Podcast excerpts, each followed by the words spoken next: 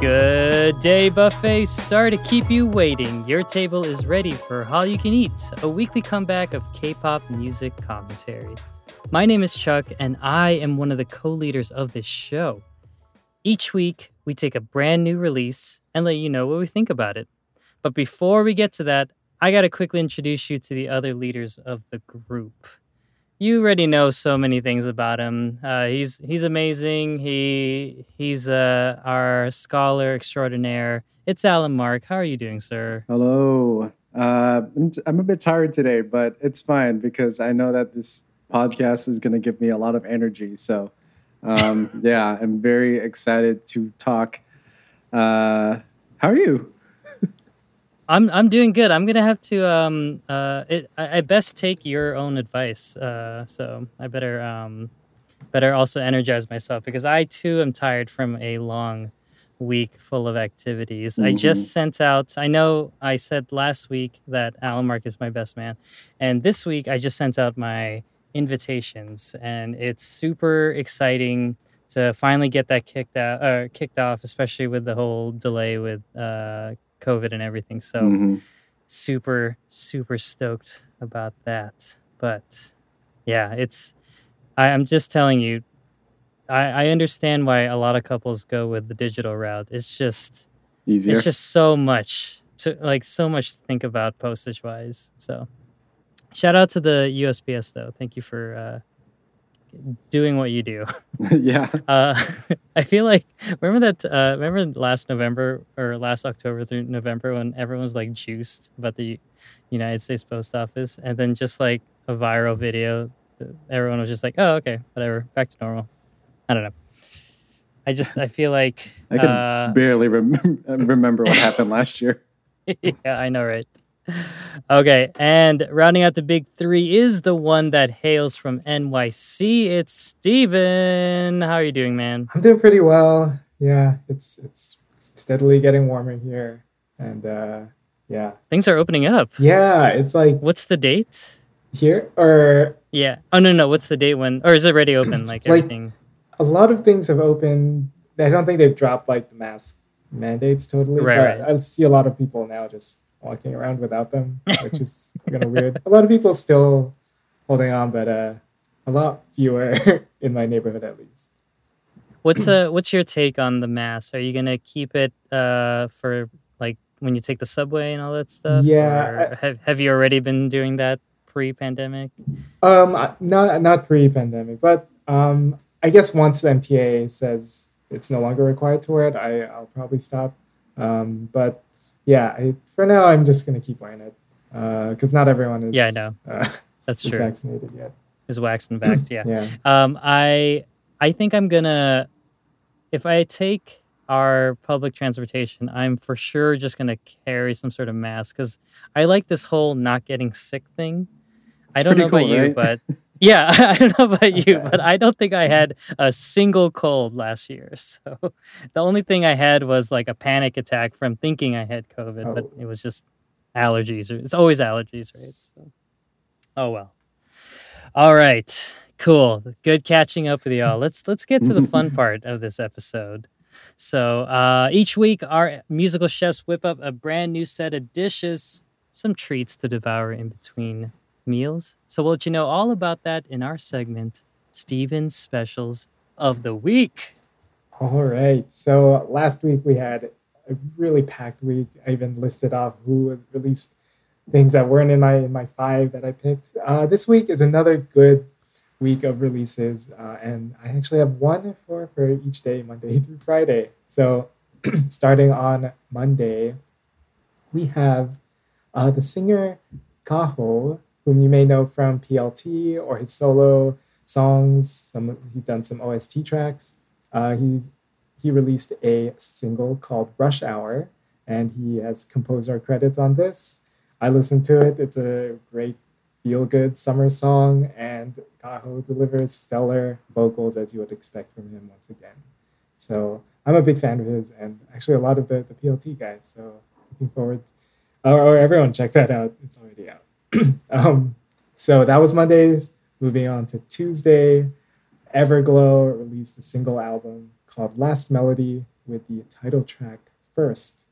So with this comeback, Everglow is actually under new leadership. They've transferred the leader role from EU to Shiyeon.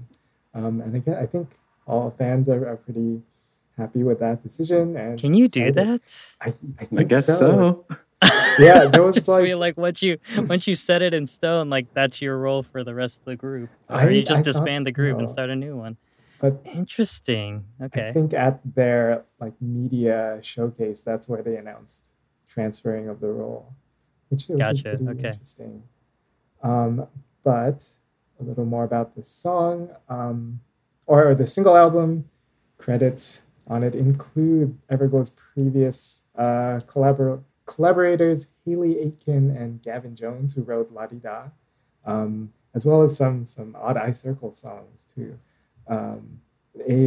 Someone just known as 72 contributed lyrics on all the songs. And we also have credits from Melanie Fontana and Lucas and Jon Hallgren, who I looked them up, and they've written some songs for K-pop artists as well as some Eurovision submissions, including nice. I think this year's Ireland song. Yeah. Ooh. Oh my God! Could you imagine if there was an Asia Vision or something along the lines of that? Or I'm sorry. I just Anyway, sorry. I'm sure they would still get these guys, the Lucas and Jon Hallgren. But okay. So Wednesday we have a mini album from GWSN or Girls in the Park or Gongon Sonyo. It's called The Other Side of the Moon. Title track is Like It Hot, and this comeback marks the return of member SoSo from her hiatus that started in April of last year. So welcome back, SoSo. Like some of their other mini albums, The Other Side of the Moon, its album art features an illustration by member Mia, which is super cool. So the title track has credits from Ryan Jun. And other songs feature lyrics by members Soryong and Lena, and all of them also have lyrics from someone named Swin Lee. So I'm excited for that. I haven't listened to it yet, but I want to get into this group. I listened to it a lot today. Oh, nice. Is that the brother of Sway Lee? That's what I kept thinking. It's so close. Swin Lee. Yeah. Oh, you read the lyrics? So apparently two of these songs, they're not playing on airwaves because of lyrical content for some reason. Okay. Look that up because it's actually sort of they're fun lyrics. Ooh, okay. Well, maybe it's dumb that they're not playing it, but it's yeah. Maybe it's the members ones. I don't know. Oh, we'll see. Yeah. Okay, so that was GWSN. Thursday, we have a single album from the girl group Woo Ah. It's called Wish, and the title track is called Purple. This is their third single album, and credits on this are a lot of people, mostly unfamiliar to me. I'll mention them. We have Bullseye, Papermaker, East West, Samin, Hey, Lil G, and Found Boy. So a lot of new people, and each song I think has a different set of people, or different sets of producers. So it's kind of interesting. Sometimes you see the same people on different tracks, but this one looks like it's different producers for each of the three tracks. But yeah, go check that out from Woo Ah. And lastly, on Friday, from 17, Wonu and Minkyu have a single called Bittersweet featuring Lehi. I couldn't find too much about this, but I watched the teasers and listened to some of the musical teasers, and I think this song's going to be great. There's soft keys and rain in it, or the sound effects of rain, not rain, but and we all know, of course. That's Yeah, I always have to clarify when I say T-Rain. But of course, Lehi, we all know how great she is. So I'm looking forward to this a lot.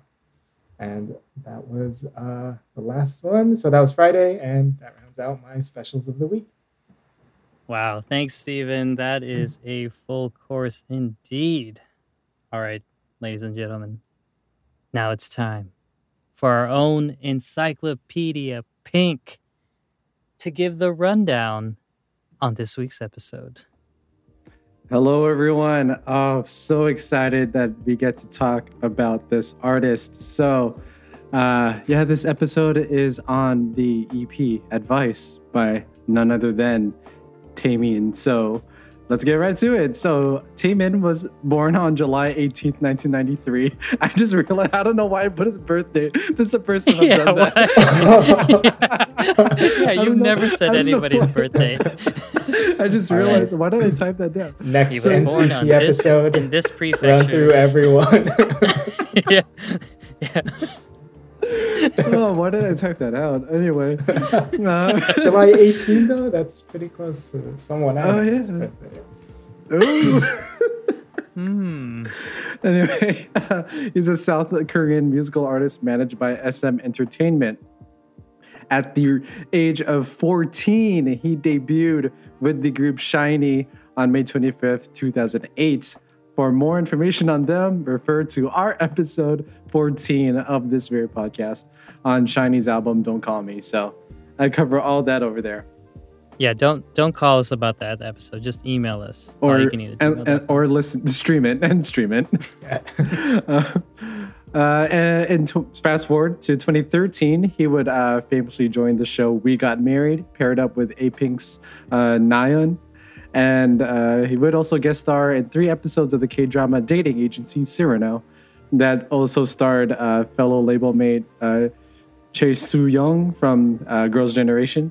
I'm only noting that because I really love the rom-com that show was based off of. I remember watching it way back in the day.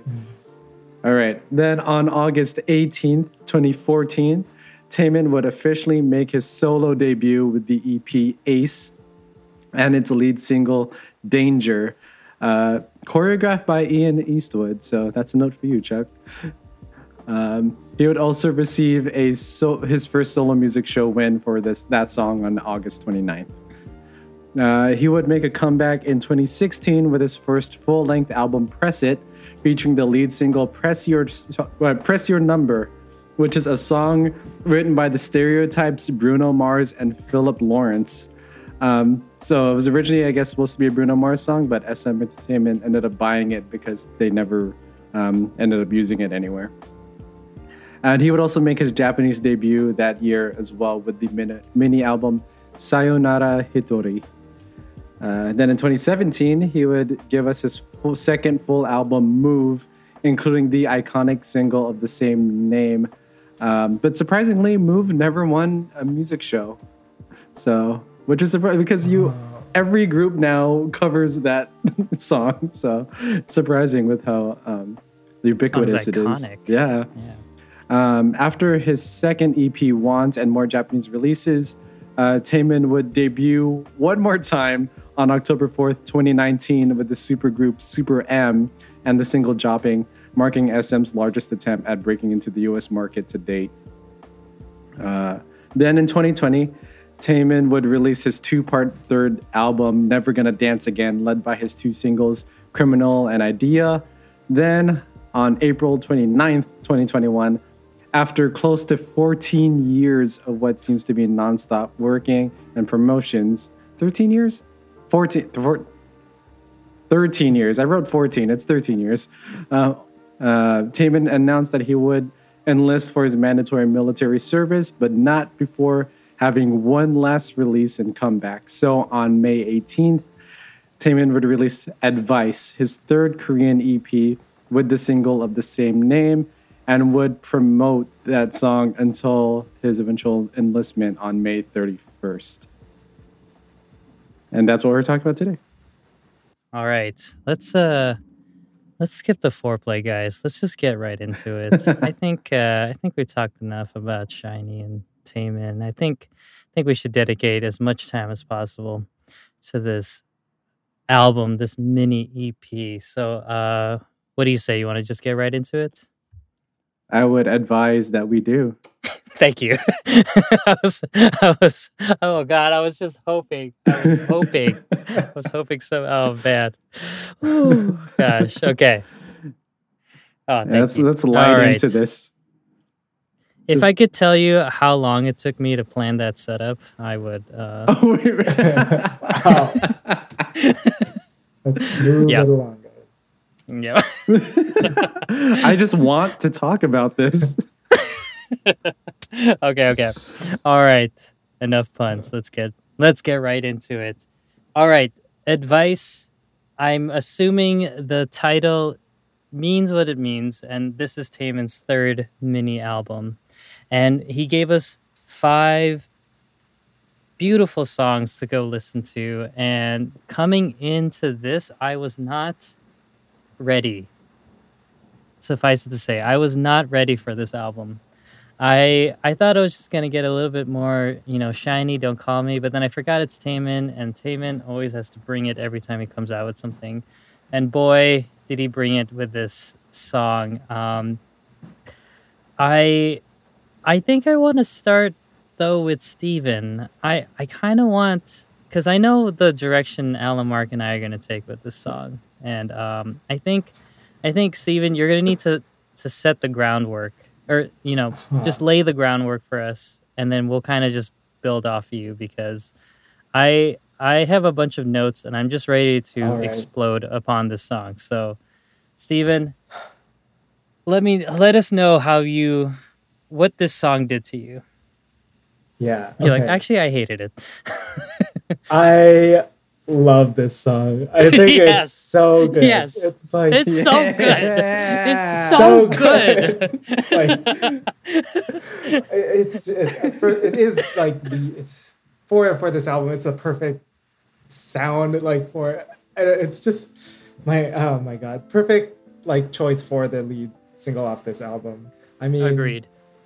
Just it comes in with that piano, and then that beat kicks in. It comes in so quick, so, and I wasn't ready for that. And Taemin's the one playing the piano. He's the one playing it. Oh my God! Man. It's hard. Like, I took a bunch of notes, but really what I wanted to say is just how much I love this song. And it was hard even getting past it. But then, what did I like about this? Sorry, I shouldn't have let you go. That's when you were saying you knew what direction you and Alan Mark were going to go, I felt like I was probably going to go in that same way too. That's what I was assuming. But it's like I needed you. I needed you to be like, okay, musically this is great and everything. But you were reacting exactly how I figured Alan, Mark, and I would be. Yeah, go ahead. I have to gather myself. All right, so the first note I wrote was that this song slaps so freaking hard. It's just the fact that, so it starts off with that piano ditty, and it's just so hauntingly beautiful, and you're like, what are we in for? And then not even maybe 2 lines into the verse, that beat just hits, and oh my God. I felt like I wrote the note, oh my God, I forget the name of the song. A Turn Down for What? So when that song first came out, I feel like okay, it'll make sense. Okay. I feel like that song at least came out of nowhere, and it exploded, and it became sort of a state of being, or just a mentality. Everyone just wanted to turn down for what? Everyone wanted to party and all that stuff. When the beat hits in the song, I got that same feeling where I was just like, we were listening to all these K-pop songs leading up to now, and this is the very first time where I felt that same similar phenomenon where I was like, oh my God, I wasn't ready for this. I'm feeling feelings I've never felt with K-pop since we started covering K-pop, and I was just like, oh my God! And that was just the first beat. Just that alone. Let's just I'll talk more about the other stuff later, but just the beat itself was all I needed for this song to be incredible, and it just kept adding on more and more incredible things, and so that's what I wanted to say about the beat.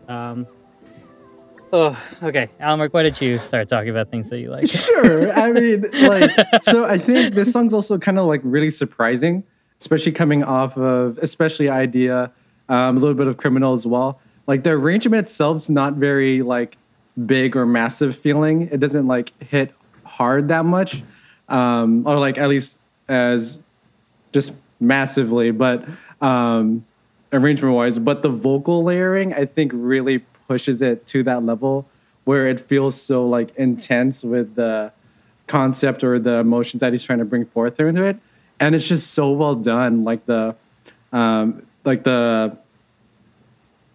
chords they build with the harmonies, everything about it, the sample that comes in, whatever that came from regarding that vocal sample. So they did Taemin and Minho did a joint reaction to this music video, and then Minho mentioned that it sounds like Psyduck. So I thought that was a fun little note. But yeah, it's just so that vocal layering is great, but the arrangement itself too, it kind of feels churchy, but in a Final Fantasy kind of way. And I think that's such a interesting, cool vibe though. But yeah, I don't know, it's just the way everything fits together, it's so good because it feels so Taemin, you know? Mm-hmm. This song really suits him and how he performs, where he puts everything into it. And, vocally, you hear that. In the chorus, that high note, that super high note, is that him? Or did they, pitch his voice up or something? I it's so high. Yeah. It is so high. But yeah, just everything about the song is just so impressive. Yeah. I think, instrumentally, it's pretty. The sounds, there aren't too many. It's pretty simple. You don't hear more than 3 or 4 instruments at a time. It's bass, and then whether it's a beat, and then maybe one, it's the piano or the keys, but they kind of switch off throughout this, and they don't play the piano and the synths together.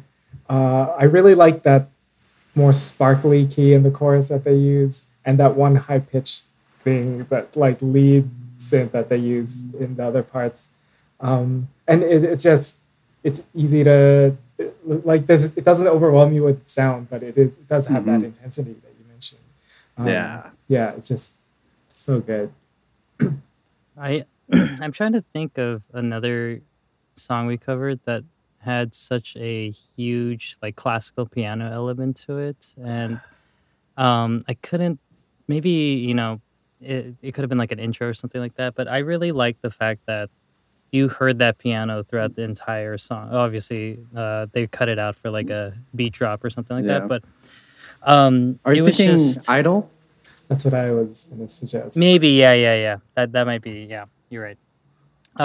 But I very much enjoy when, because in all these songs we always have some sort of I don't know if it's a phased guitar or some sort of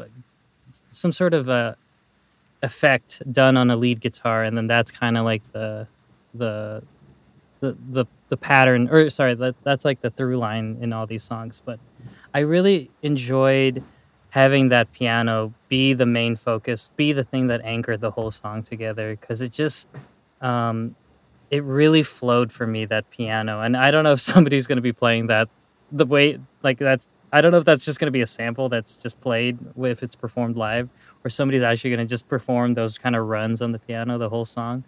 But I just very much enjoyed, because every time I would listen to this song, that would be the song that's in my center space, and then all the other sounds would just kind of flow around it. And I thought that was so cool. And what else can I say? Oh my God, that you guys haven't said. That was my smart thing that I was going to point out. And then the rest were just going to be like reaction sounds. Just like, yelps. Like, just like inaudible. Yeah, yelps and inaudible sounds. Indiscernible dialogue. Mm-hmm. All sorts. I will say I really gravitated to a lot of catchphrases in this song, especially the, well, obviously the hook, the best take my own advice. Like that was just...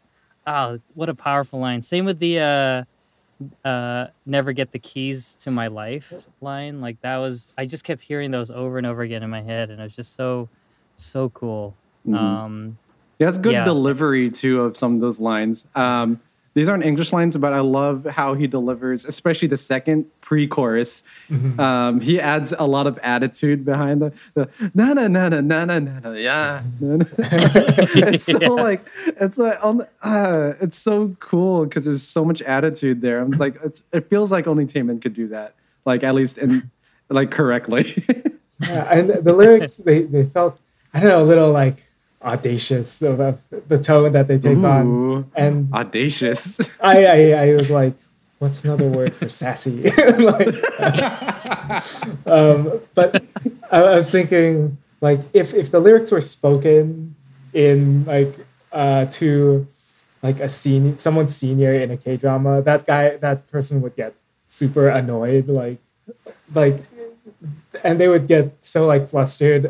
I can just imagine a scene saying the lyrics from this song and then someone just being really annoyed at Taemin or whoever says it, because of how it has that almost an arrogant feel to it, which I really like.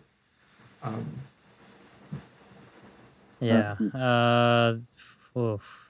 y'all see who produced this song or helped co-write this song? No, I do want to know though. Yeah, who was it? Mike or Mitch Hansen, aka Cutfather, who I previously mentioned on Chungha's Querencia for writing "Flying on Faith," because I'm gonna note it again. He also produced "Return of the Mac." So wow. I forgot about that. I will never not mention that whenever. Yeah, every time. You need to just start this long thread of. Next time he comes up, just like how I mentioned in Taemin, just like how I mentioned in Chungha, Return of the Mac. Return of the Mac. No, I did. That's it, no wonder why this song is so good. It's so good. There is one song that this reminded me of. I don't know. It's not that popular. It's a song called Doctor by a Japanese Korean artist named Chanmina. Chanmina, yeah. Yeah, she actually did a song recently with Taeyeon, and but the beat on Doctor reminded me, or the song reminded me a lot of the beat on Chanmina's Doctor, and actually similar vibe. But I kept trying to think of what it was. At first, I thought, was this like Dreamcatcher's Red Sun? And then that wasn't right. But then I remembered Chanmina's Doctor. It's a little similar.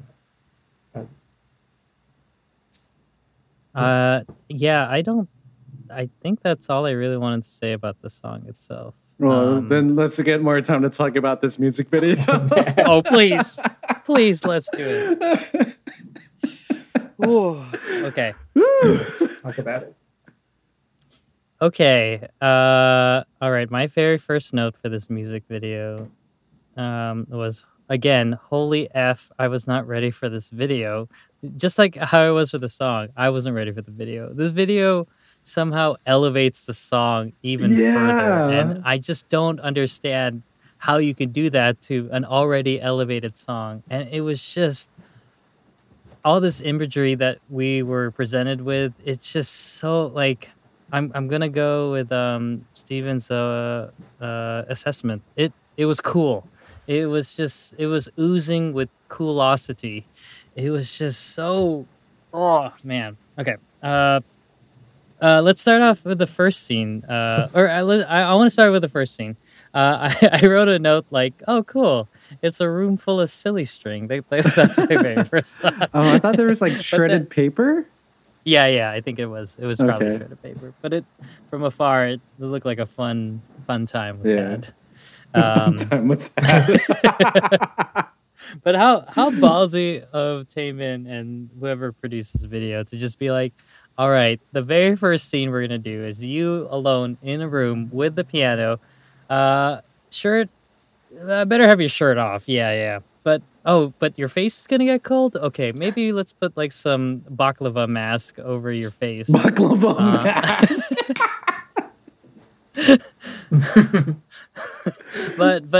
but you need to be Taemin, right? Okay, let's put this elaborate chain web over your head just to make it cool. Chain web? A nest? Oh, not nest. A net? Yeah. It looks like a spider's web, but I guess a net would work too. But yeah, just that being the very first shot, I was like, holy crap, what is this video gonna be like? I'll let you guys continue. Oh man. My first thought when I first saw it, especially when it cut to scenes with like him without the mask and his longish hair and stuff, actually initially gave me vibes of G-Dragon's song from 2013, Coup d'Etat.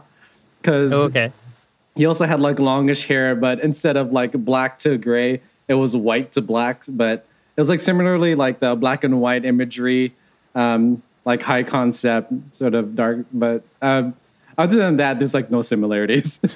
But that's just my initial thought. But like, oh man, it's just... And also like the paint on his hands that like the black paint on his hands that like faded. That was like, it's like he's wearing gloves, but not. I thought that was a cool effect too, but man, what else do I have to say? I don't know, man. It's just what cool. Did you think about his second outfit? His like, the one with like the checkerboard pants or something like that. The checkered shirt and then the front's black and the back of the suit's white. That's cool. Yeah. I think I heard that the concepts like him moving from like transitioning from like a world of like ice to a world of more like fire or something like that. That's what I heard on Two Nunas and like a Dancer. From the black to white imagery. That's where that black and white comes from. Like got it. Half the dancers I see. So the checkerboard is him. It's him in transition. Yeah, like half the dancers are wearing black, half the dancers are wearing white. So just the imagery alone is just cool. Like he didn't. Oh, go ahead. No, I'll just say like for just not being very colorful, it's so like it's so striking, the imagery. Yeah. Not to mention that I forgot that Taemin had long hair. I'm just so used to him having like, you know, medium to short blonde hair. He might have had some extensions in here. I can't tell. Okay, because I was gonna say I haven't seen.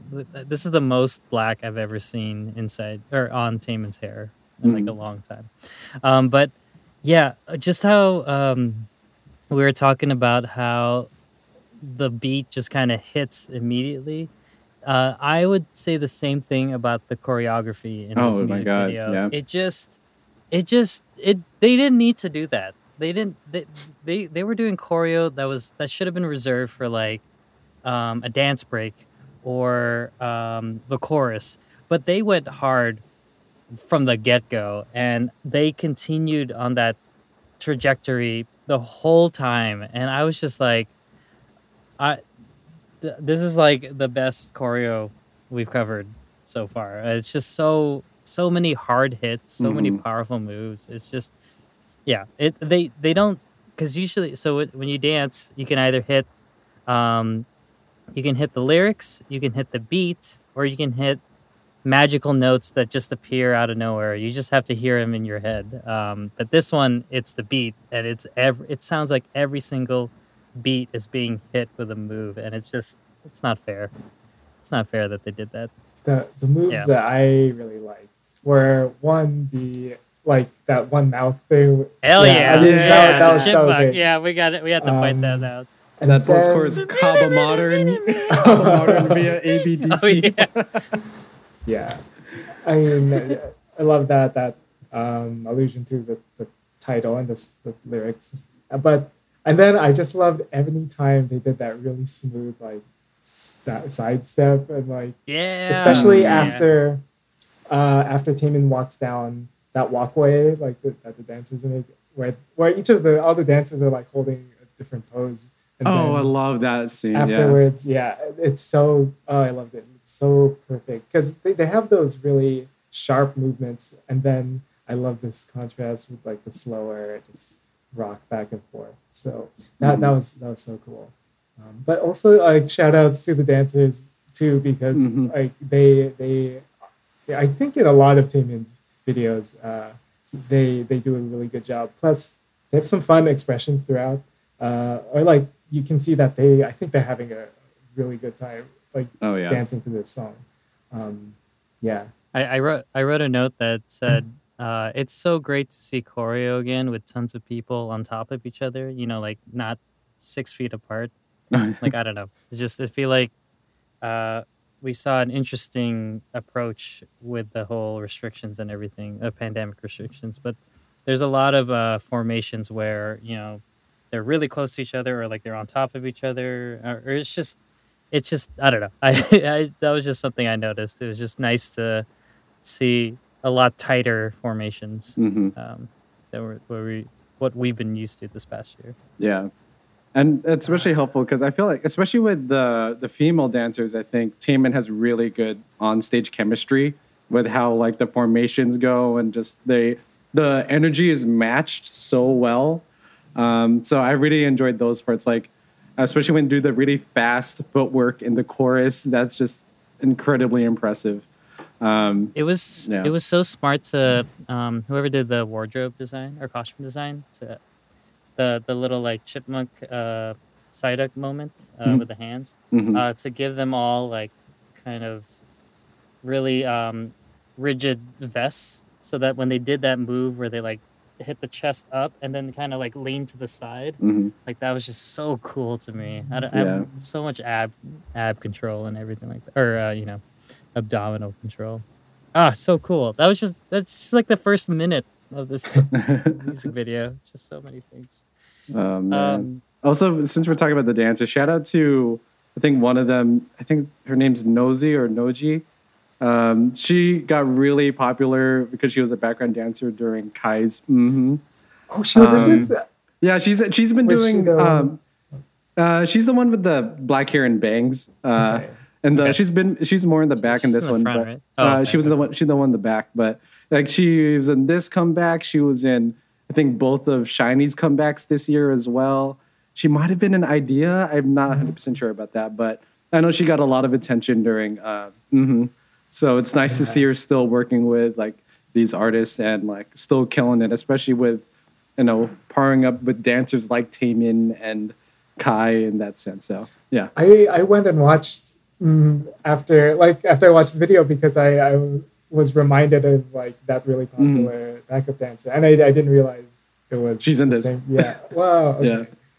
Yeah. Cool. Is it just me, or is it that Taemin's been in the game for so long that I just feel like he's 40 years old, but he's only 27. Yeah.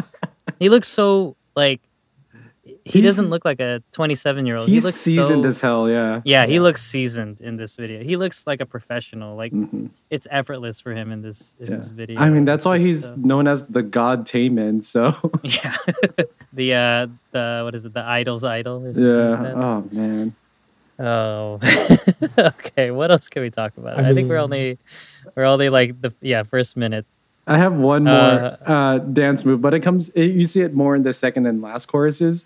But it's when he does that little hip step move. Oh, yeah, he's like when he's like to "What Advice," like that one. It's just it's so cool, and especially when he goes into that. Okay, I was gonna wait until later, but the outfits when he's with the crop top outfit.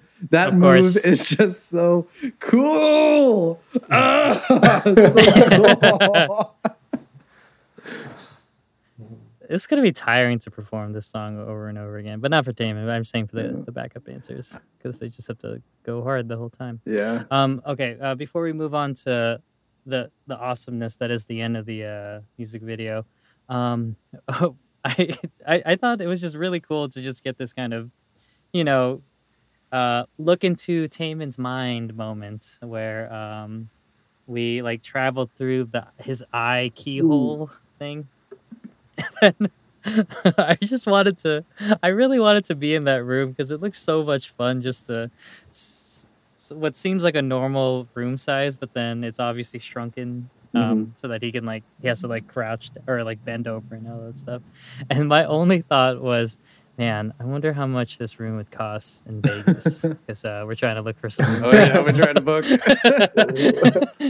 Trying to book some rooms for a bachelor party. But yeah, again, another interesting outfit. This one's not really my favorite, but it's cool. A giant safety pin hat kind of thing. And it just looks like a bunch of fabric that were just sewed together. But I don't know. It was it was fun. I just think of anytime I see a room, I just think of Jamiroquai's. I forget what music video is, but but the one. Wait, is Virtual Insanity is that the one where he's bouncing on the walls? Yeah, that's the one with moving furniture. Moving furniture, gotcha. I always confuse that and the one where he's the one that's the future. Na, na. That is Virtual Insanity. Oh, that's Virtual Insanity. Are you thinking Canned Heat? No. I'm thinking of the one where it's the all white room, and then he's having to do he's being pulled back constantly. Okay, that's the same. I think that's the same music video. Same video. Okay, sorry. I'm so happy this isn't a Jamiroquai. All you can Jamiroquai. Okay, sorry. Okay, somebody take it from me. The one Jamiroquai's birthday is. We'll throw it to Alan Mark for I'm looking it up right now. Of the week. Assuming that's just the name of the guy.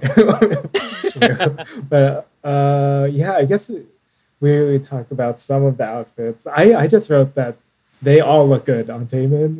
He can pull off everything. Even the one I thought the one with all the straps, the black straps. I thought that one was cool, even though I probably wouldn't like it in another video, but it just works on Taemin. My favorite is just that white, the crop top. Oh my god! It's so perfect, and a hat. It's so and perfect. The hat, And not only is he wearing a crop top hoodie, but he has another crop undershirt or even a sports bra under that. It's what? Yeah. That's the risk that most men won't take when it comes to that kind of look. So, or at least it depends on, I guess, straight men, mostly straight men. But, but still, it's Taemin's the one that of course can pull it off. One upping all the other crop tops we've seen in K-pop boy groups and male artists. So, yeah. I feel like it's the long hair. I'm kind of watching it in the background right now, but the long hair just really makes the whole. I just like long hair too, man. It's just so good. But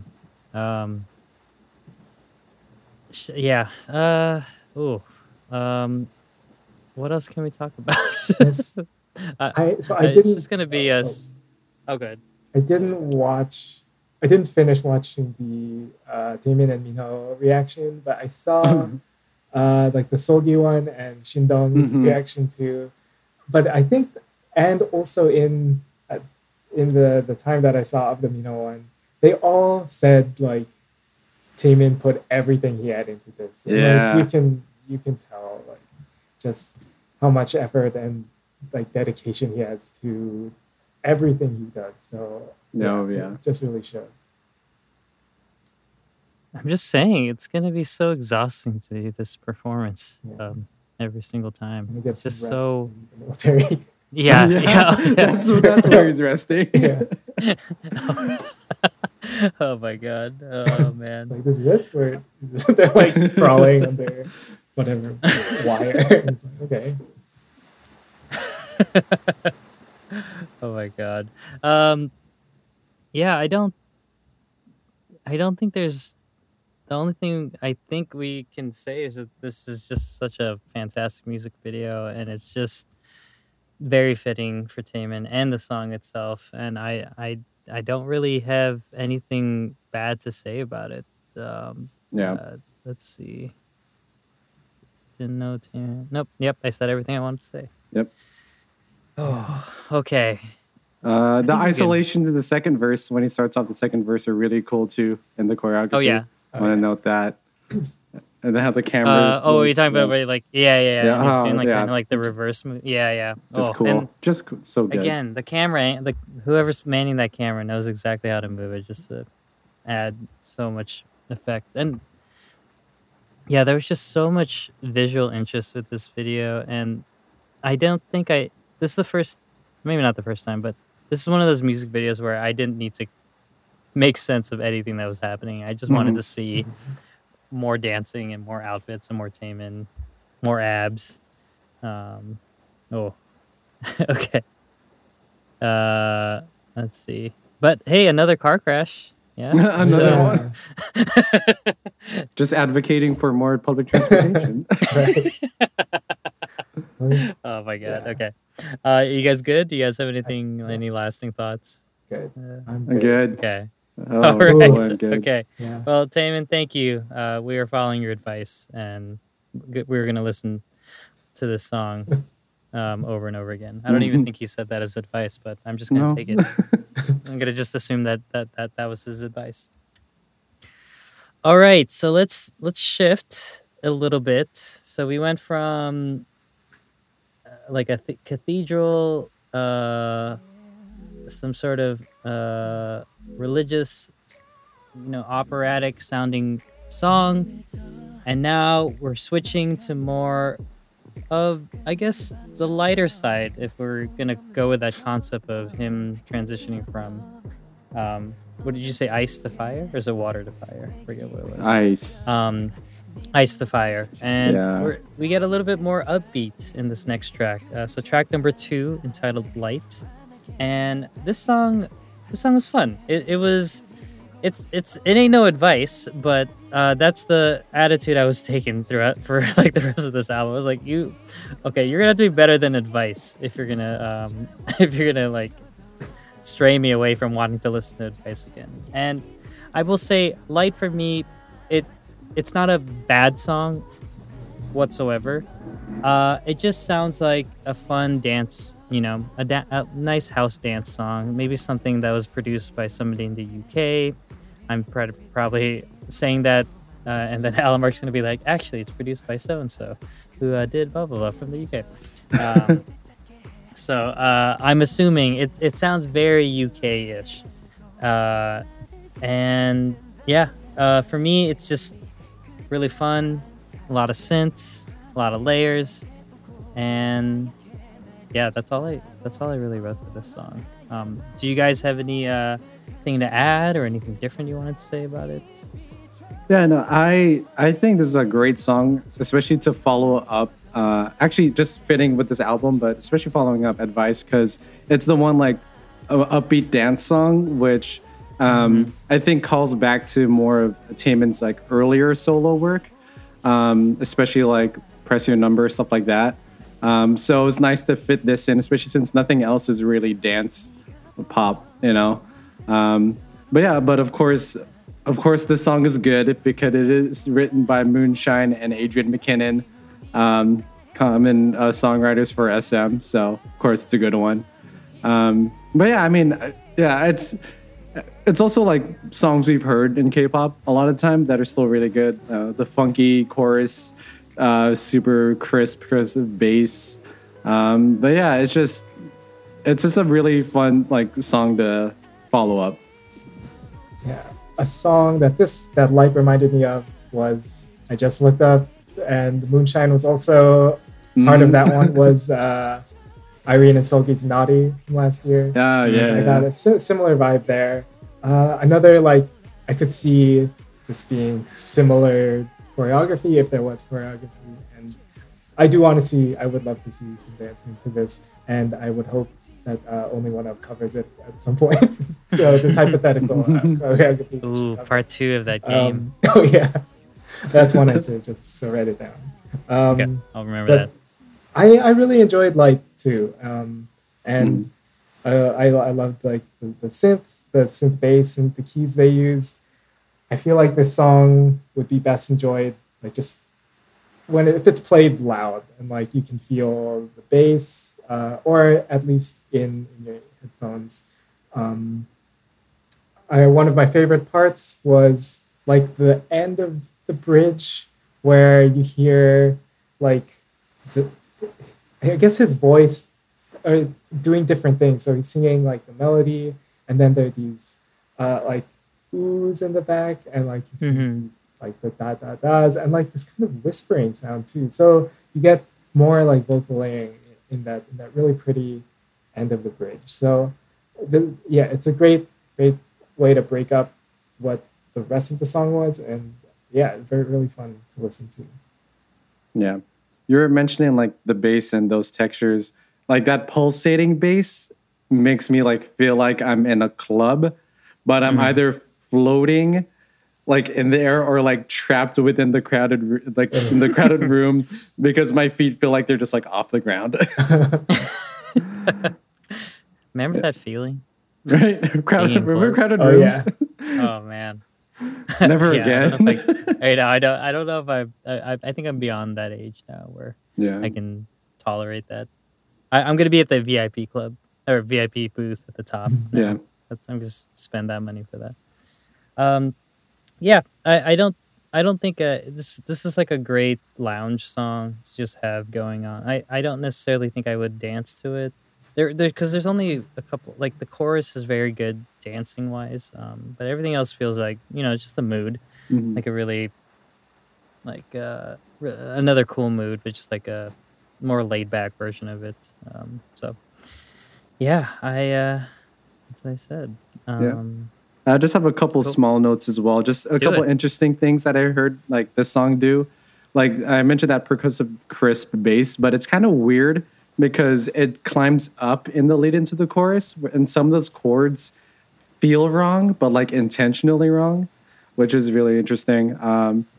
And then there's also, I like how in the chorus there's sort of it feels like a delayed drop when the snare hits in the two when you start into the chorus. I thought that was really interesting. It's not like it doesn't feel like a drop because everything's still like there, but just that how loud that snare is. And it just, it feels like a delayed drop, which is really cool. And the percussion drop in the last chorus also gave me chills when I listened to it, like really loud. And I think Steven, you mentioned you're going to listen to the song loud. And I think that's where it really hits its mark.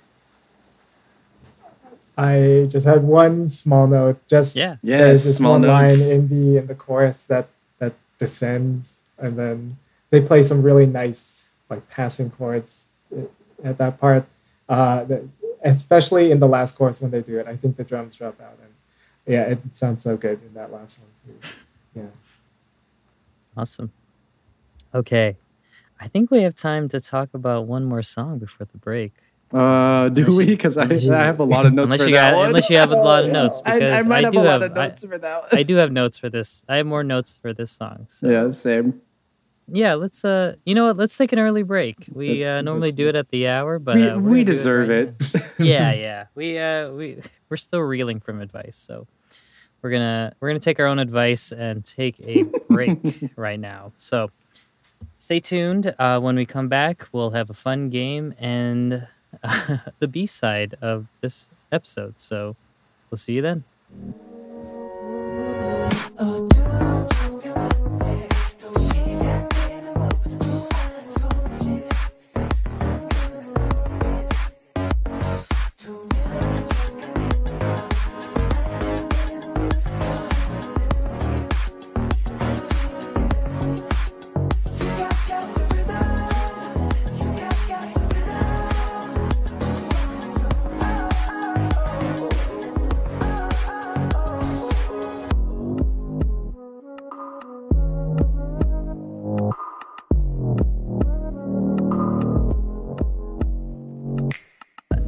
Alright, welcome back to the B-side. As you already know, we like to play a game when we come back from break, and this week's game is brought to you by me.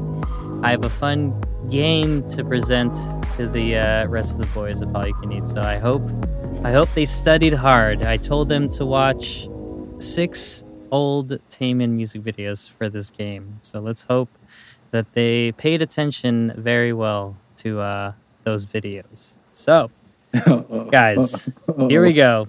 Are you ready to play? Let's do it.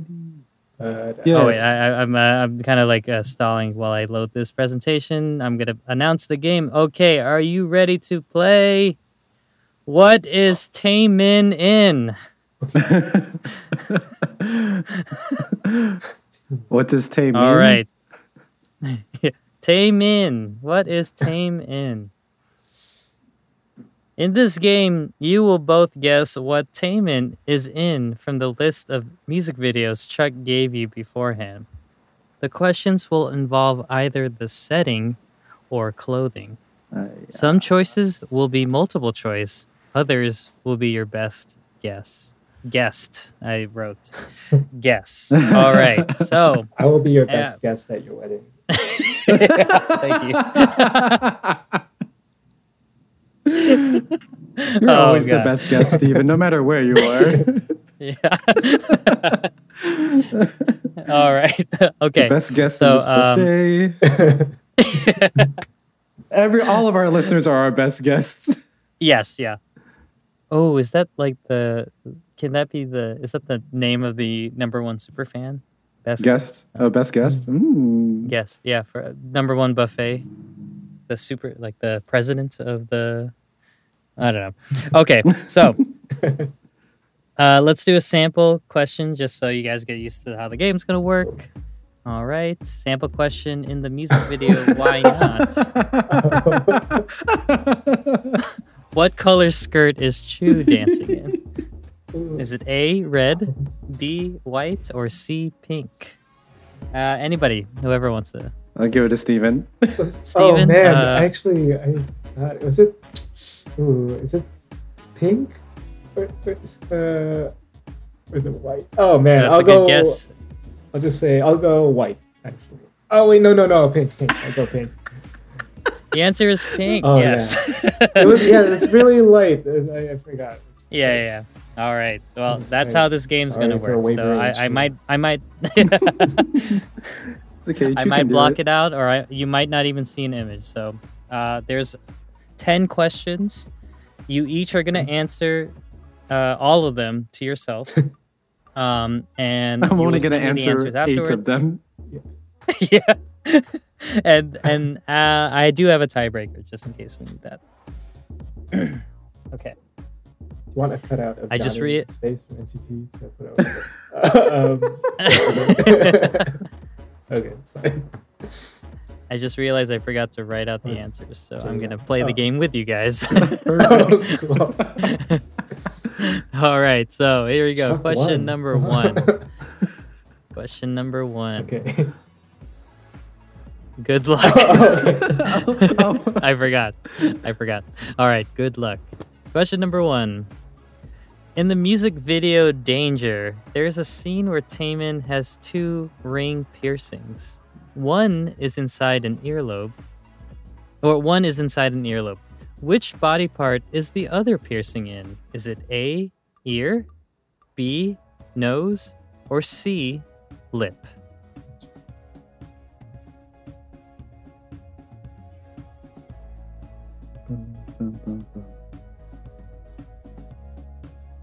Okay. All right.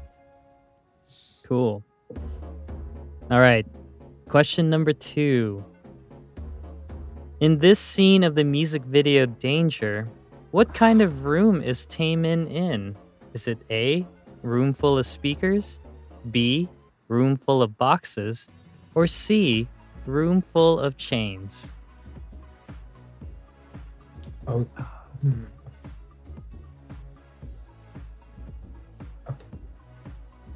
Pretty sure I know this. All right, good.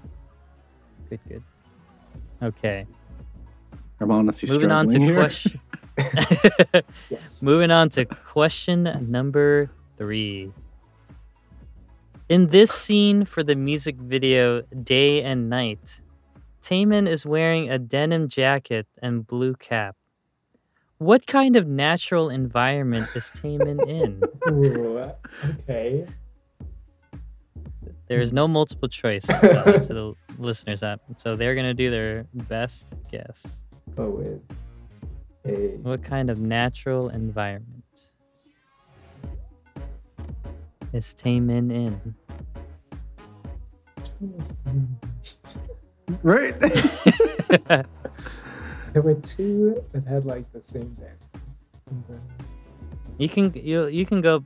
This next question might help you with this question. Okay. So you might want to table this. It'll help you remind you what video this is. All right. Okay. I'll if you need to, I'll go back to this one. So, all right. Question number 4. In this scene of Day and Night, how many layers of outerwear is Taemin in? Is it A, 2 layers, B, 3 layers, or C, 4 layers? Oh my god! I know the outermost layer, but I don't know what is under that. All right. Okay. Okay. I feel like this is all right. Trick. That was question number 4. All right. Question number 5. In the music video for Drip Drop, Taemin is dancing with a bunch of backup dancers. What kind of natural environment is Taemin in? This one I know.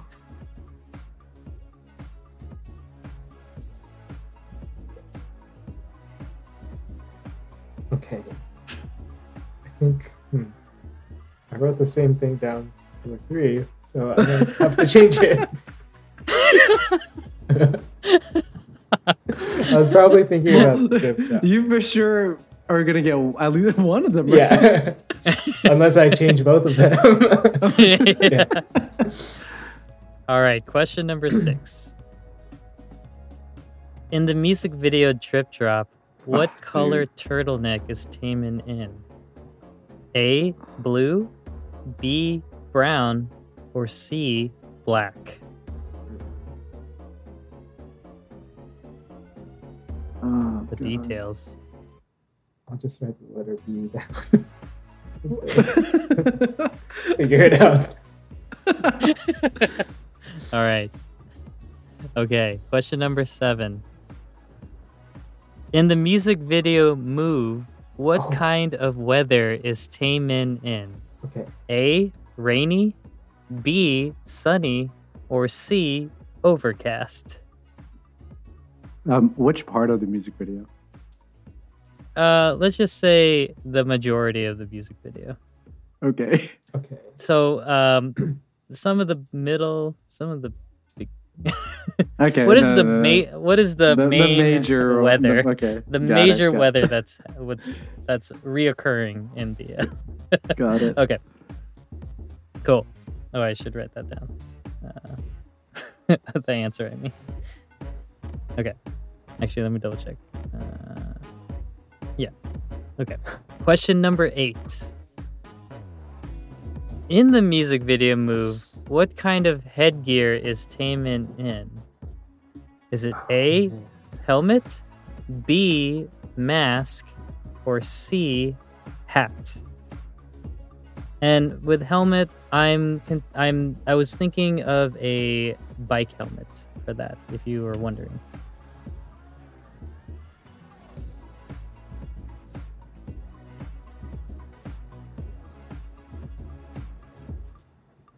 All right. Question number 9. 2 more to go. In the music video Press Your Number, Taemin pulls a gun on somebody. When he does this, where is Taemin in? Is it A, field, B, car, or C, store? All right. And lastly, question number 10. In the music video Press Your Number, Taemin is tied up and put in the trunk of a car. He's also surrounded by roses. What color are the roses? Oh, man. Wow. I feel like this is appropriate. I was just in a rose garden last Sunday. It was very nice. The last time I went to a Rose Garden was in Portland in like 2017, and I came right after the winter ended, so there were no roses. No. It was all like buds, nubs. Yeah, May is actually like the perfect time to go. Like beginning. That's when May. I went. I went Memorial Day weekend, and they just had one of the worst winters. Oh, they actually had and also snow. Portland, it's like cold until July. Yeah, exactly. They were like the thorns in Portland though. Hey. All I know is that every rose has its thorns. And every Blackpink has a rosé. Yeah, that's... So I've tallied up all of the answers from the guys, and we have found a winner. So I'm going to go through the answers and let them know who won. So starting with question number 1, the answer was B, the nose. You both put how did I forget that? Oh, man. Yes. So once again, it's the ear piercing question. So answer number 2, room full of speakers. That's right. You both got that. I guessed that one. Well, good guess. I remember the Marshall amp that they showed. Yeah. Okay, answer number 3. It was a forest. So I'm sorry, Alan Mark. You guessed field of grass on a hill. Question mark? Did he not walk up a field of grass at some point? He did. But he wasn't wearing this... this outfit he only wore in the forest. Oh, you're right. Yeah, he switched outfits for that scene. Man. I only watched a video once. Yeah, don't worry. I only watched it twice. Answer number 4. You'd be surprised, but it's actually 3 layers of clothing that he's wearing. Oh, yeah. He's wearing a sweater, a denim jacket, and then a puffy jacket. I thought like some sort of outer, like nature, outdoor jacket over that. Okay. So answer number 5, you are both correct. It is the desert. And you can probably see the answer for number 6 as well. You both are correct. The answer is brown. I would have taken... beige as well, but that wasn't an option. Okay. D. Beige. There are no right-in answers for this question. All right.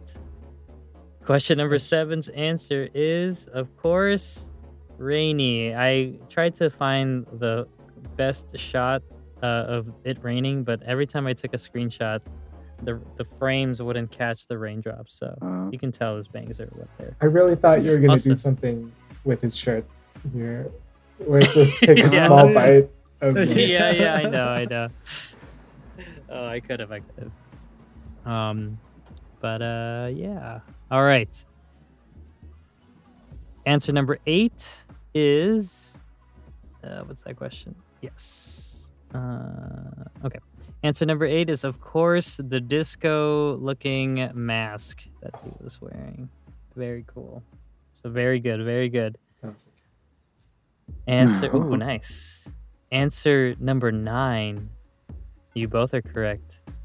It's a store. Man. Oh, right. Man. Oh, man. And the final... Yeah. Okay, so I will say... Oh, no, I don't know the score. Okay, so final answer. Answer number 10. What are the color of the roses? The answer is blue. Yes. You both got that right. Oh. So if you tally up the points, Alan, Mark, you got 7 right. Steven, you got 8 Whoa. Right. Oh, that wow. Congratulations, Steven. You have bested Alan. You are one step closer to taking him down. Congrats. So congratulations. Congratulations. Thanks for playing this quite difficult game. And if you wanted to see the tiebreaker. Oh, of course. Tiebreaker time. It was just first to guess correctly would win. So whoever wants to guess. In this scene for the music video Want, what color suit is Taemin in? Whoever wants to make a guess. Black. Is it not black? It's not black. Grayish. Once again. It's not grayish. It is gray. Not gray. No, it's not gray. It's not gray. Gray. It's not gray either. Not gray either. Football. Nope. I don't know. Orange. Okay. Burnt orange. Maybe. I'll show you guys. It's actually red. Oh, okay. Oh. So. Yeah. Okay. That was a fun little tidbit. Aespa's Katrina shows up in that music video. No way. That's awesome. Wait, as like a backup dancer or just not even a backup, but then she's she's just there. Yeah, shots of her dancing. Character? Oh, okay. No, she's just, on the next level, so that's what she's doing. All right. Well, thank you for playing that game, guys. Congratulations, Steven, and better luck next time, Alan Mark. That's fine. So. You have a comfortable lead. You can coast for. You can rest your starters. Yeah. All right. Okay. So we were saving this conversation for after the break, and I think that was a smart choice. Again, great advice from Alan Mark. Let's talk about track number 3, in all lowercase, if you could imagine. So the title of this track is called If I Could Tell You, and it features a beloved artist, I'm sure, from all of us and the rest of the world. It features Taeyeon of Girls' Generation, or formerly Girls' Generation. They haven't officially disbanded, so... Oh, they haven't yet? I thought... Oh, no, okay, so still only Wonder Girls, got it. Still okay. No. Still of Girls' Generation. Okay. Yes. Perfect. So, Alan Mark, I would love for you to lead our discussion of this song, because you have told us you have a lot of notes. And I think, Steven and I also, but it sounds like you may have more than us. So it goes down to J. So, okay. Carried away then. Yes. I mean, my first note is I love a duet, especially a really good duet, where it sounds like it's a true combination of the two people on it. And this one truly feels like that. And I just love that. Especially when Taeyeon comes in with her verse, layering on top when Taemin's still finishing his line in the chorus. I thought that was really a nice touch because it makes the song feel really conversational. And which is a really good effect, especially with the song called If I Could Tell You, because they're basically having a difficult time saying the feelings to each other at the subject of the song. So I thought that was just a really nice touch. I'm not going to throw all my cards at my hand right now with my notes, but I do want to say the opening of the song with that steel drumish intro and verse give me vibes of one of my favorite songs to come out in the past few years, Twin Shadows, Broken Horses. It's not the same instrumentation, but the vibe it gives off is very similar with the syncopation of it. And I think they're both succeed in being such good tone setters in that way when they start off the song. I mean, the difference being Broken Horses ramps up while this one sort of ramps down with the arrangement. So but I want to open up the room for y'all so I don't spend too much time talking all at once. No, we love hearing you talk. Some points I wanted to point out some points I wanted to point out. Some stuff I wanted to point out was I thought it was really cool how they did that really quick rap thing. They each did like their own version of it. So I haven't had time to look up the lyrics of this song, but I could tell the reason why they did that, it was probably because it had to do with their feelings, or maybe they wanted to say something really quickly, but because they didn't have enough time to blah blah blah. I just thought that was really cool, and I was just I kind of, that surprised me because it was just so dreamy of a sound to start with, and it was very jarring at first, but then when I heard it again from Taeyeon, I was like, oh, okay. So they wanted to do like a dual perspective kind of thing with the lyrics, and so I'm probably gonna look at the lyrics after we talk about this, or after this recording, because I really want to know what they're saying in what seems to be like, I don't know, like so many words all at once. I'm glad you bring this up, because this was what I was gonna mention first. There are actually two music things that this reminds me of. First is another duet. It's called "Ya No Vivo por Vivir" by Natalia Lafourcade and Juan Gabriel, because they both have these lyrics that sound fast to my ear, and I think they are fast in the languages that they're both sung in, and they're both very, very nice duets. The second, I guess. It's more of an artist that this reminds me of, the Korean rapper Outsider, who's maxed out at 22 syllables per second in his music. I did the calculations. Taeyeon and Taemin, they both get about 9 syllables per second in their sections. So, oh my God. A very respectable rate of words. So... I really loved both parts, but that was like, yeah, that's the majority of what I wanted to mention about this song.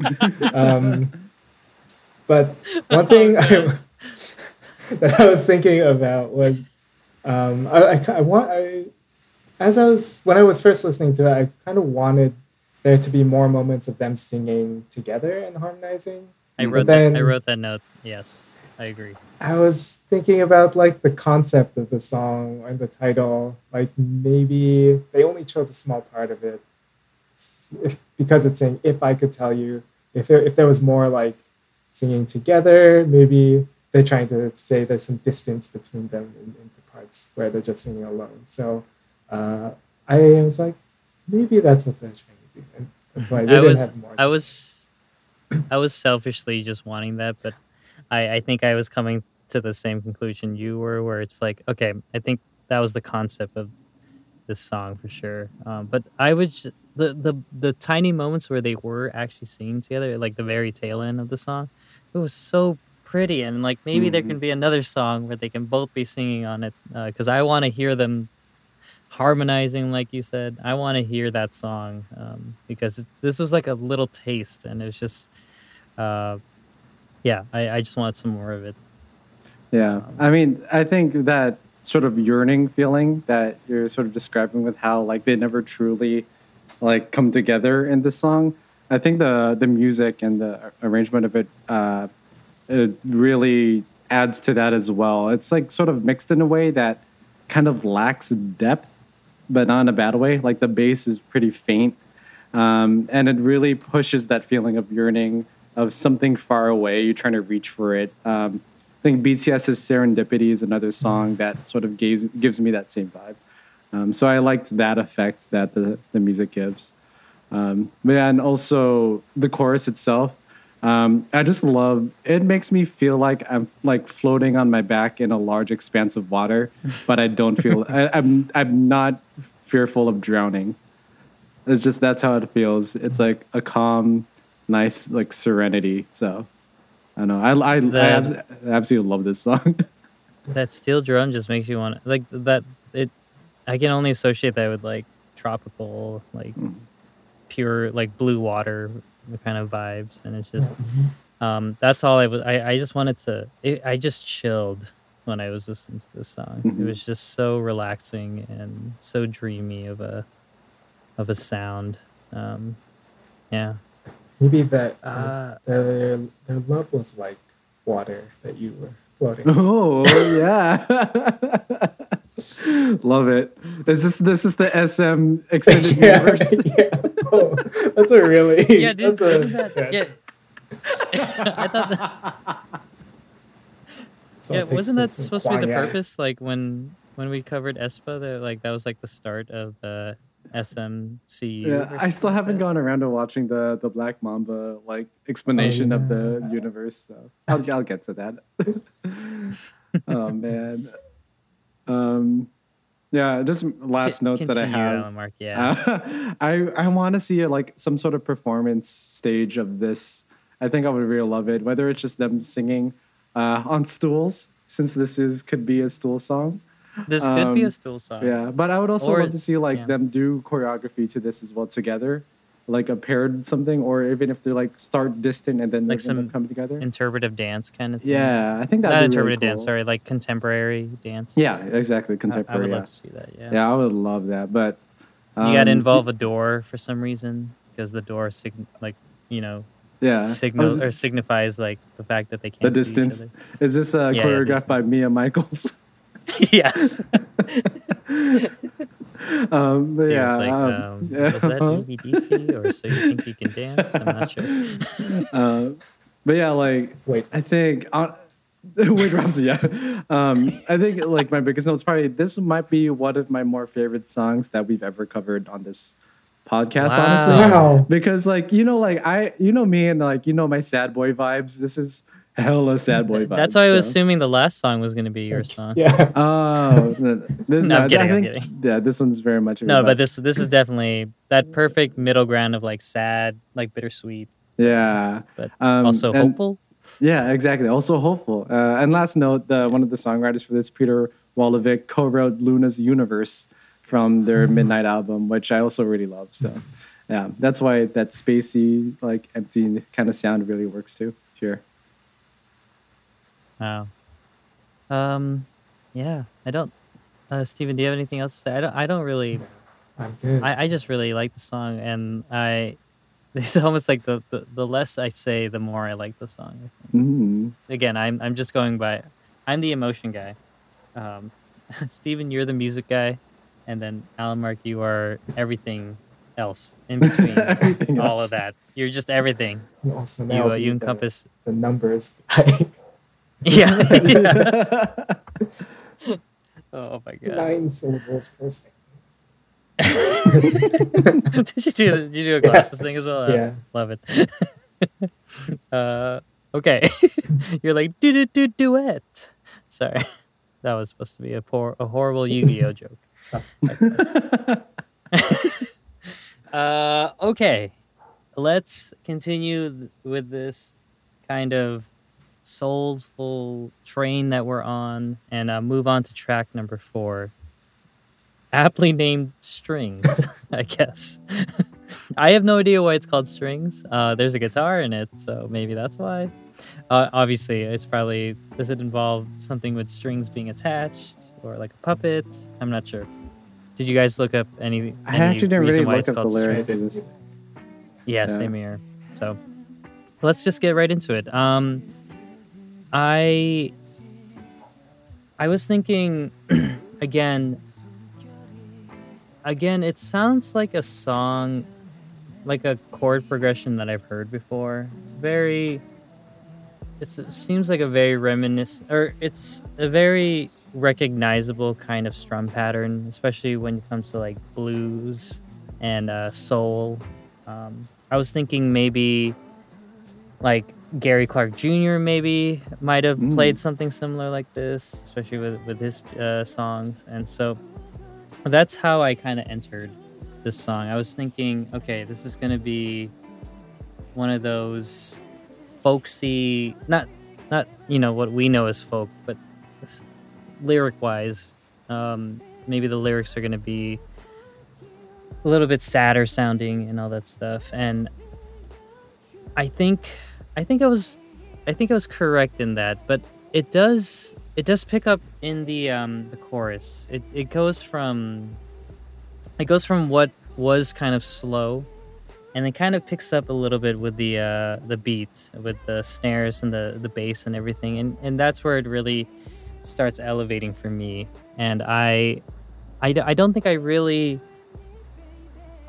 don't really have anything that stood out as far as like moments in this song, but I thought this would be a great like song you would put on like a record and you're just like lounging out in your home on a couch or something like that, and that was really the kind of vibes I was taking from this song.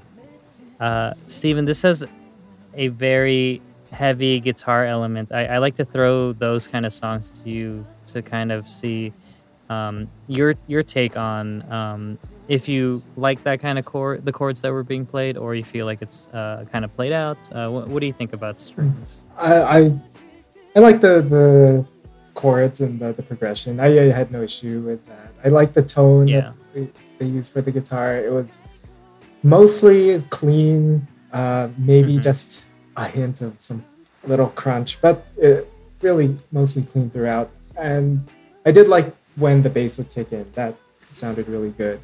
But I guess overall the song, I'm a bit in agreement with you, Chuck, that it's like, I like the song, but maybe it's just this album already had such great music on it that it didn't reach, it's hard to reach that level again on the album. But I really liked Taemin's vocals in the chorus, especially when he was going singing those higher notes.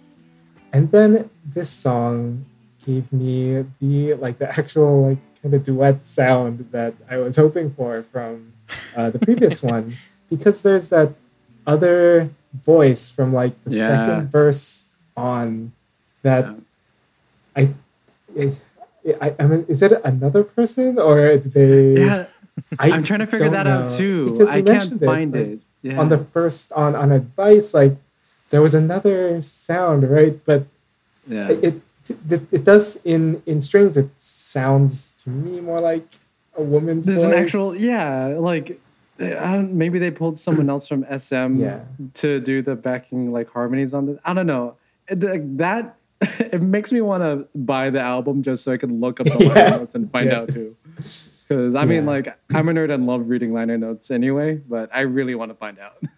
Yeah, sometimes on Genius they'll have pretty good note like credits on who is like performing, but they didn't have it there either. So. I would really love to know.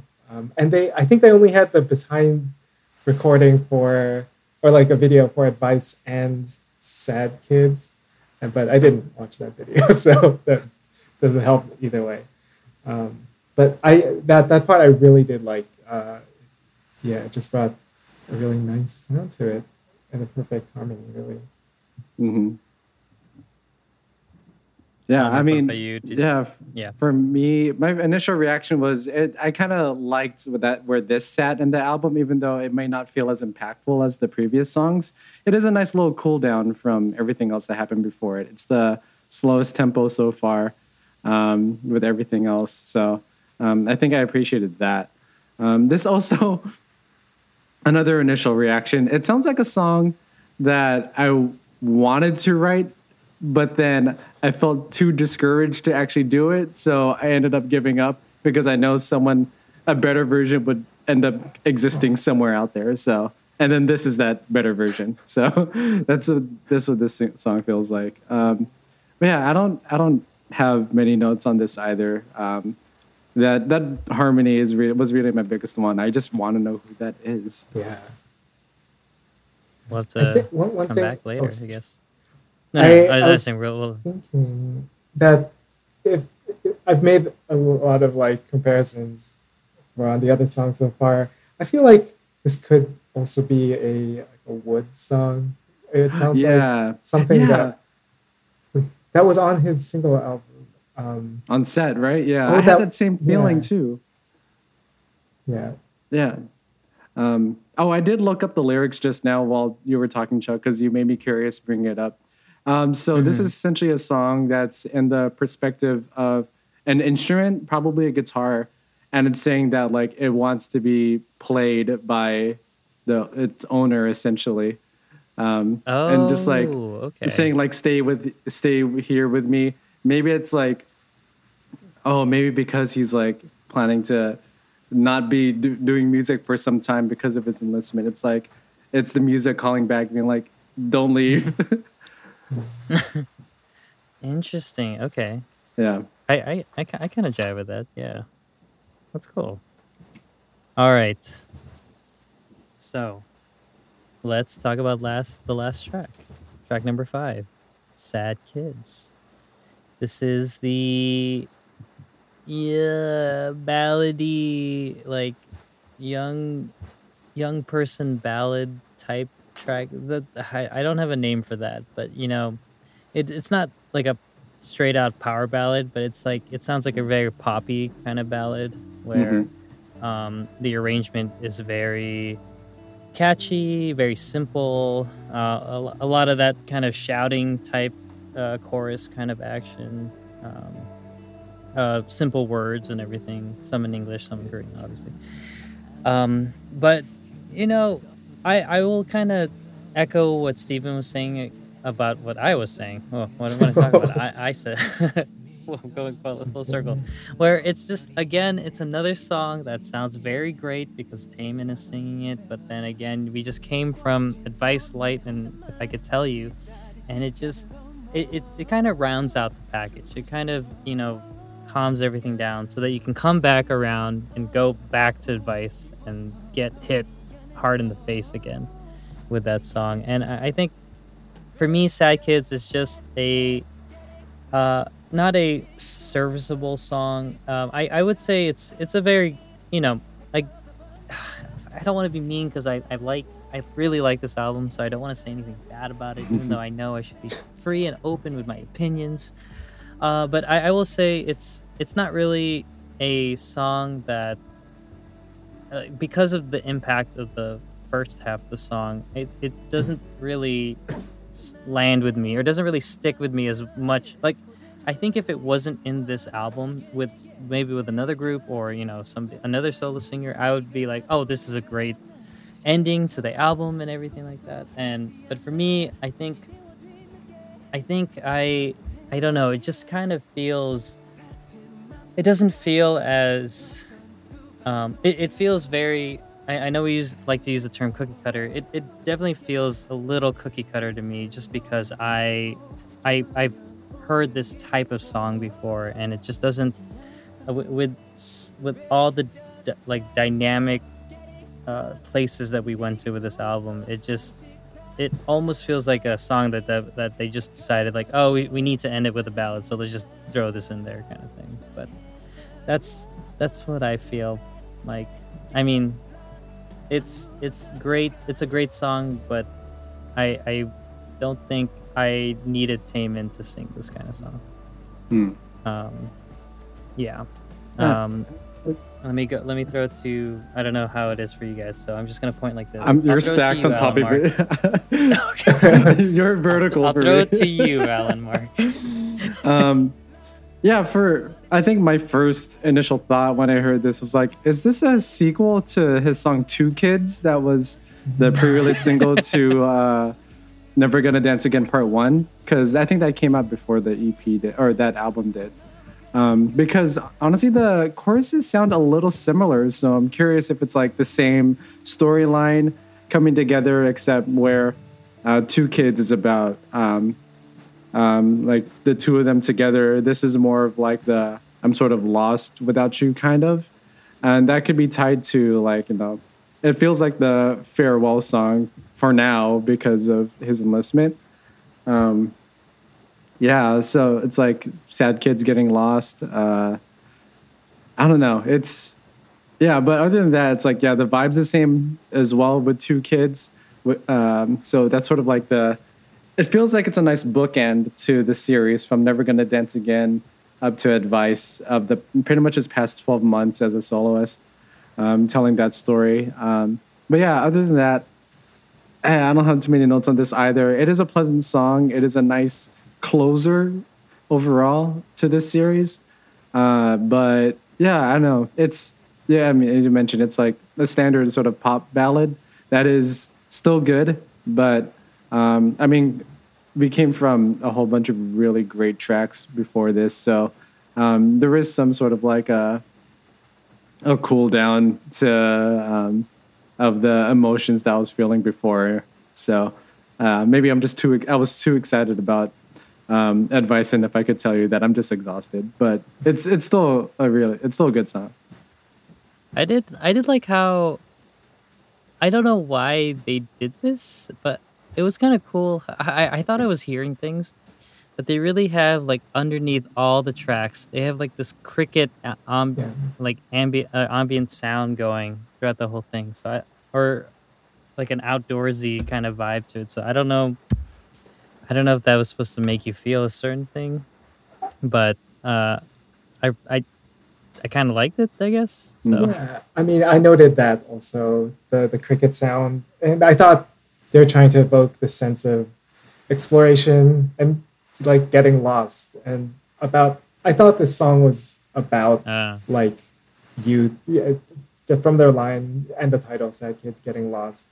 The lyrics, it seemed like, now that Alan Mark mentions it, could be related to an earlier song. I just wrote down that it seems like the lyrics could be addressing both oneself or the singer or someone else. So it could be like talking to himself in the past. But something like that I was feeling about this was that the feeling it has is that it captures this fairly relatable, like, feeling in youth about getting lost and just kind of trying to figure out your way. But that is a sentiment that I feel has pervaded a lot of pop culture in the past decade or so, up to a point where it's now like an adoptable aesthetic. And I feel like this song fits that aesthetic, if that makes sense. That makes sense. Yeah. I get what you're saying. Yeah. Like for young people, younger people. Yeah. I keep forgetting. Okay, like again, I think Taemin's like 40 years old at this point, but like he's still very much somebody in his late 20s, still maybe. I mean, I don't want to be like, oh, he's still trying to figure it out. No, he's figured it out. He's figured out a very successful career for him. So, and continued to do so. But yeah, I kind of get what you're saying. It's like that. I think that's why I brought up the term like cookie cutter, because it's definitely it's almost like it's not that it's celebrated, this aesthetic. It's just people realize that there are other people with this similar kind of aesthetic. And so it's almost like SM knows that these kind of people will want to listen to Taemin songs.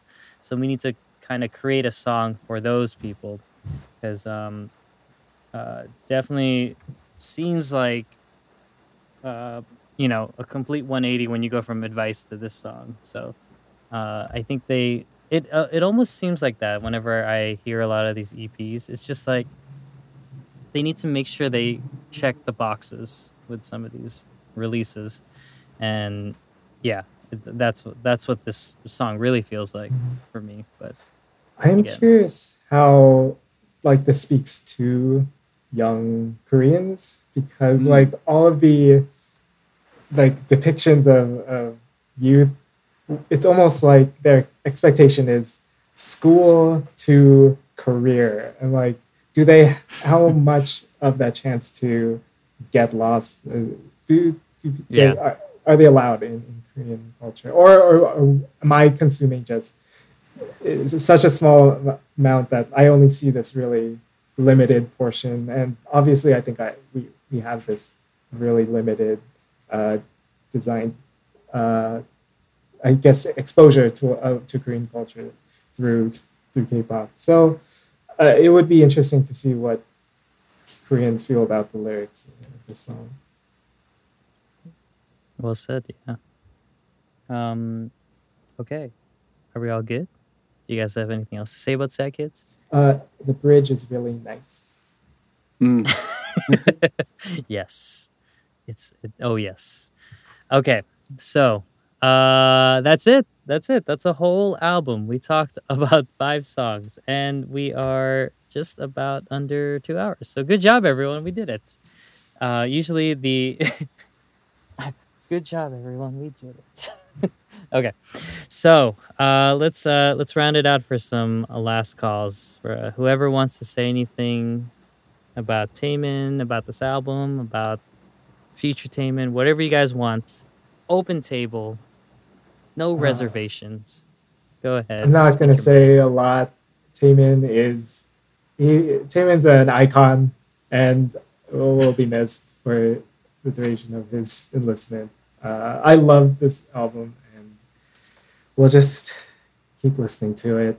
Yeah, yeah. We did have to wait for a while, right, for SHINee to come back as a group. So we can wait a little bit more for more Taemin. Yeah, I mean, by the time he gets back, they'll be right at their 15-year mark. So, God, yep, they'll be. Or like younger than all of us. Yeah. You'll still be. Yeah. But yeah, 15, I mean, oh my God. Tagging along with what Steven said, I think this actually might be my favorite, if not like at least top 2 favorite release that SM has given out this year so far. Still hoping for that Red Velvet comeback. I'm hoping. I'm praying. What's the other one? I'm not going to overstep my hand just in case because we have our end of the year awards. I'm going to wait for that. Okay. We'll see if it stacks up still. We'll see if it still stacks up. But yeah, like, I mean, Taemin's worked his ass off nonstop for the past 13 years. So it is nice that he's finally going to get some sort of rest from the rigors of promotions. But, you know, but still, like him enlisting is going to leave this huge hole in K-pop when he's gone. I mean, you've even see it impact like performers nowadays, like similar to how I think Rain was such a huge influence, like almost like how long ago was it? Like Gen 2-ish, where it's like a lot of the, especially male concepts, were very like ripped, sexy, smooth but powerful dancing. Now you see the. I think I've seen people tweet the Taeminification of K-pop, with a lot of how boy groups are covering his songs, performing his songs, getting obvious influences in how they perform. Like Hoshi Spider feels like it's a direct line from Taemin's sort of performances, and boy groups and girl groups alike, like they all. Love Taemin and cover his music. So, but yeah, so it will definitely be jarring not seeing him around for about 1.5 years. But we are lucky that we get to have this album, and of course everything else he's done before. But this album is so good that it's going to be a really great reminder of his talent while he's gone. He didn't need to do this to us. Like he really didn't. Never Gonna Dance Again 1 and 2 are so good. Yeah. and it's just like why? Like the gift that he gave to us is just so remarkable, and like we don't deserve Taemin, and it's just the fact that he can keep producing and keep performing at such a high level and just trend setting, and it's unbelievable, and it's I don't know. It's just I'm still reeling from Move, so I still play Move on like a regular basis because it's just so, that is like has so much like I don't know, bravado, or you know, it has just so much oomph to it, and then it's just like okay, but now here's Advice, and you're just like oh man, now I have 2 songs to listen to all the time. It's just like, it's so good.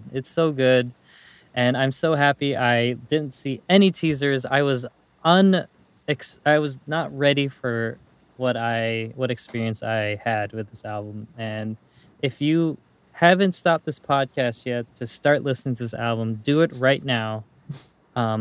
Also, check us out on other platforms. But do it right now and please do yourself a favor and listen to this album. Like, stop listening to us talk about it and just experience it for yourself, because it's mind-blowing and incredible. So thank you, Taemin. We will miss you. Have a good time watching a border or eating some spam in a you might be in the kind of thing. The band or something. I don't know. Oh, we got discharged early. Oh, man. If only, if only. All right. Okay. Whew. That was a good episode, guys. Thank you, everyone, for choosing to dine with us. We really hope you enjoyed your meal, and we hope to see you next time. Please, please, please make sure to check out our other episodes and leave us a good tip on your favorite podcast platforms.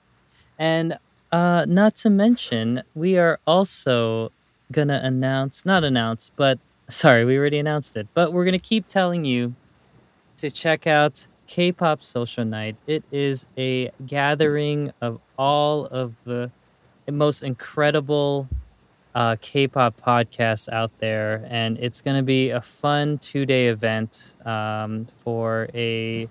I really need to remember the name of the cause, but I'm going to go to you, Alan Mark, to give us the acronym, what the acronym NAM stands for. I wasn't ready to. Oh, sorry. But I know it's for mental health. I know it's for mental health. Yeah. Yes. So definitely a very important thing to think about and to care about, and so it's a very good, definitely for a very good cause. And you'll see some of your most favorite podcasts and podcast hosts, and including us, I'm hoping. Please, yeah. I mean, you're listening to this podcast, so we must be pretty cool. And a whole bunch of other cats. So make sure to check that out. Tickets are available now. Pre-sale tickets. So if you want to save a couple bucks on this online event, it's going for $5 up until June 4th. So you still got some time to score that pre-sale tickets. Tickets go up to $15, I believe, after that. So get it while it's good. Yes, you can also follow us on all of the socials at Hall You Can Eat. We are on Twitter. We are on Instagram, and we haven't done any content recently besides doing some little previews, but hopefully we can get some more stuff on our TikTok page. And not only that, you can email Steven, howyoucaneat@gmail.com. He would love to read any mail, any suggestions you want to give us. He is waiting with bated breath. He is so excited. He is tired of reading all these promotional emails from Anchor and all our other Canva. What else do we get? Twitter. I don't know what else. What other emails we get? What other default headliner? Emails? So please send him. Yeah. So he's tired of seeing those ads. So please send him some fun fan mail. He would love to read it. All right. So for Alan, Mark, Steven, and I, it has been our pleasure being your leaders. So long, stay safe, and we'll see you next feast. You'll never get the keys to my mind. I was hoping you would do that. I was like, oh God, I forgot. And then I was like, what's another Taemin thing that he did? And I was almost like, Soyoung from Sherlock. I'm gonna also include that in this ending. So sorry. All right. Bye, everyone. Bye.